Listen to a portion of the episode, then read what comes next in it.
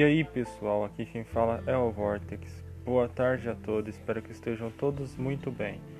Hoje eu vou ensinar mais uma técnica de telecinese e vou explicar mais uma coisa científica na física quântica sobre cristais.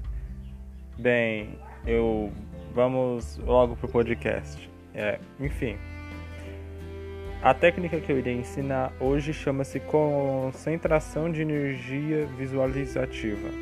Bem, eu que inventei porque é, com o tempo de prática de telecinese você já começa a ter experiência suficiente para construir suas próprias técnicas. Que consiste em ver pontos de energia como água ou vento envolvendo uma, um objeto como se fosse um grande cobertor e depois movendo ele com um foco de visualização e o movimento das mãos. Claro, não pegando no objeto, mas movendo a mão para direcionar a energia em forma tipo de um cobertor. Tipo, eu vou dar um exemplo aqui, é, sabe quando o Lanterna Verde ele pega um objeto que fica envolvido aí, em volta de uma espécie de campo de energia? Enfim, se você comparar com os Lanterna Verde, é mais ou menos o que essa técnica faz. Ela direciona sua energia, cobre o objeto com uma espécie de cobertor energético e move ele para você ser capaz de manipulá-lo. Bem, é, essa técnica é muito avançada, pois ela, com três meses de prática, você consegue já mover objetos a níveis bem pesados. Por exemplo, o máximo que você poderia mexer com um, uma semana de treino seria o equivalente a uma latinha de refrigerante de papel de, de alumínio no caso. E no caso de você desenvolver-se por muito mais tempo, você já conseguiria mover 1 kg, 2 kg, 3 kg e assim por diante. Bem, vamos para a técnica. Para iniciar a técnica, será necessário se encontrar em um local muito calmo e silencioso, além de precisar de um copo de água. Eu sempre recomendo tomar um copo de água antes e depois dos treinos, por conta que a água, como ela é um composto diomagnético, ela serve, ela é, uma, é um bom condutor eletromagnético de campo energético. Então, quanto mais você tomar água, melhor você vai ficar, tipo, muita saúde, porque ela transmite e transfere energia como qualquer condutor, porém que ela consegue transferir eletricidade magnética, ela consegue transferir eletromagnetismo de uma forma impecável. Enfim, vamos continuar. Assim que vocês se encontrarem nesse local e ele estiver com bastante calma, comece a meditar um pouco. Medite por uns 40, 50 minutos. Respirem fundo. Respirem, respirem.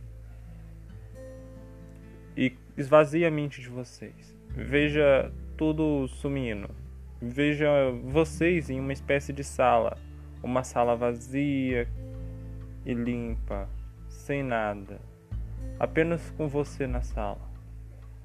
Quando você conseguir ver tudo vazio, abra seus olhos, pegue um objeto, pode ser pequeno, grande, não importa o tamanho. Pegue um objeto, contanto que você consiga criar o campo, vai dar certo. Assim que vocês começarem a fazer essa visualização, comece a fazer assim. Assim que vocês abrirem o olho, comece a visualizar em volta do corpo de vocês uma energia fluindo como água ou como energia mesmo, como um fluido. Visualize isso percorrendo o seu corpo e nesse esse, essa visualização vai fazer vocês sentirem a passagem do sangue de vocês pelas veias.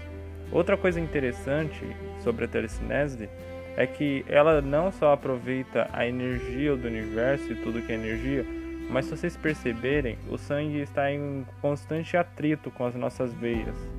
Isso libera uma energia estática absurdamente grande, que é utilizada pelas nossas células para realizar a reprodução de, de de, de células e a multiplicação de anticorpos.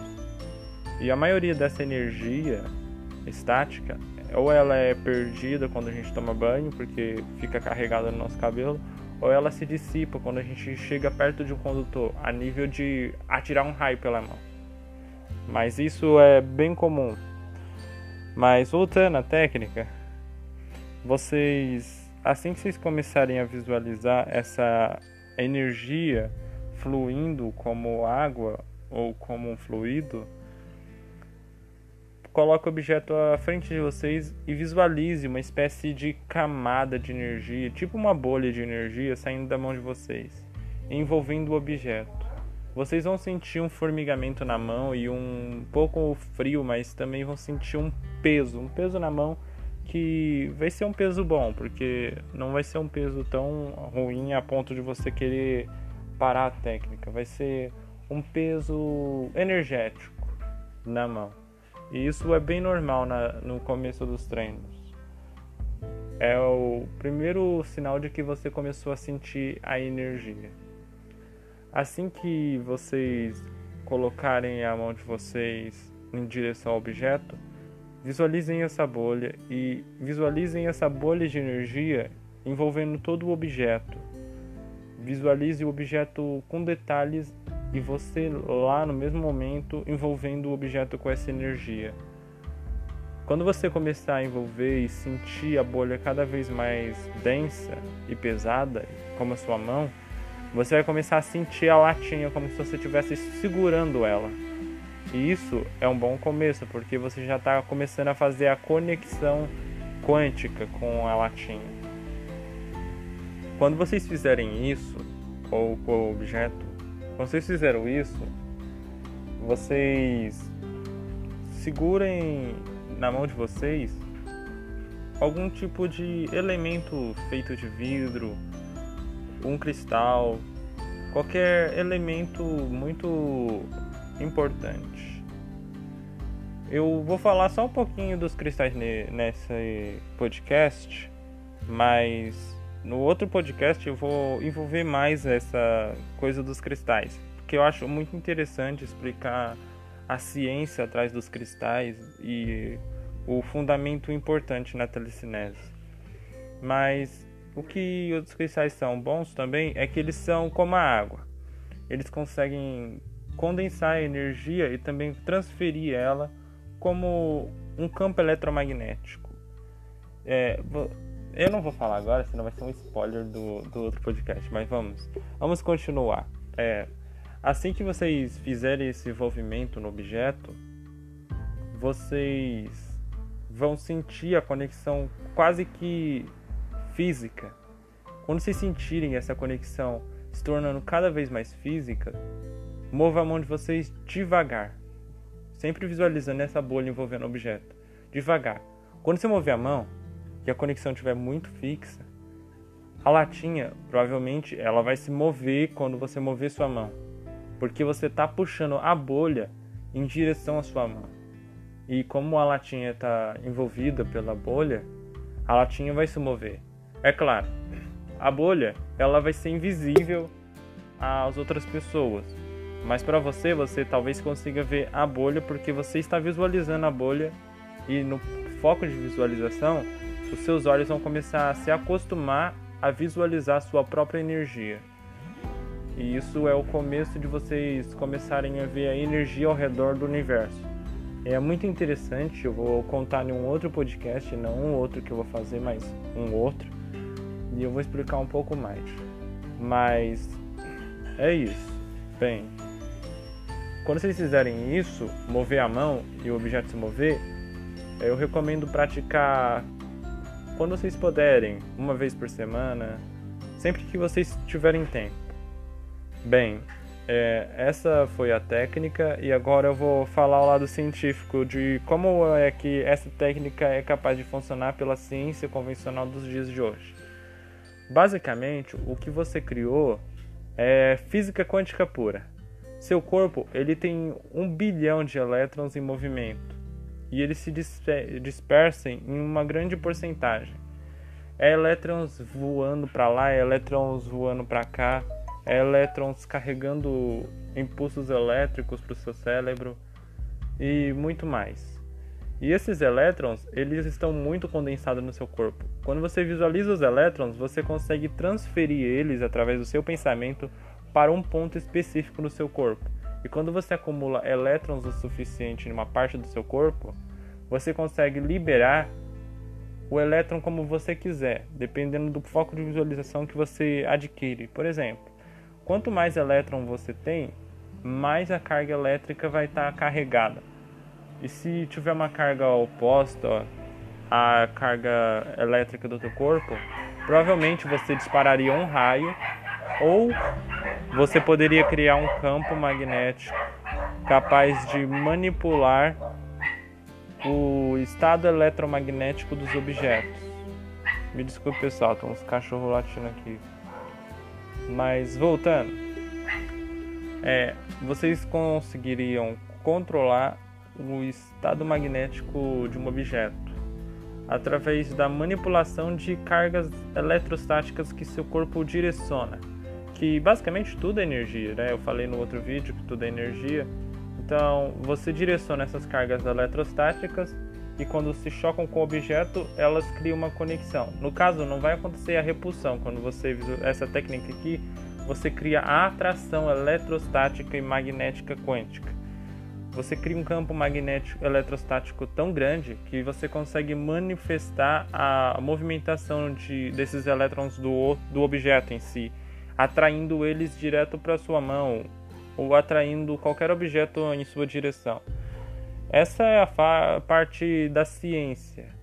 É, eu, eu, prometi falar um pouco sobre os cristais, mas eu não vou colocar muito a fundo, senão vai ser spoiler do próximo podcast.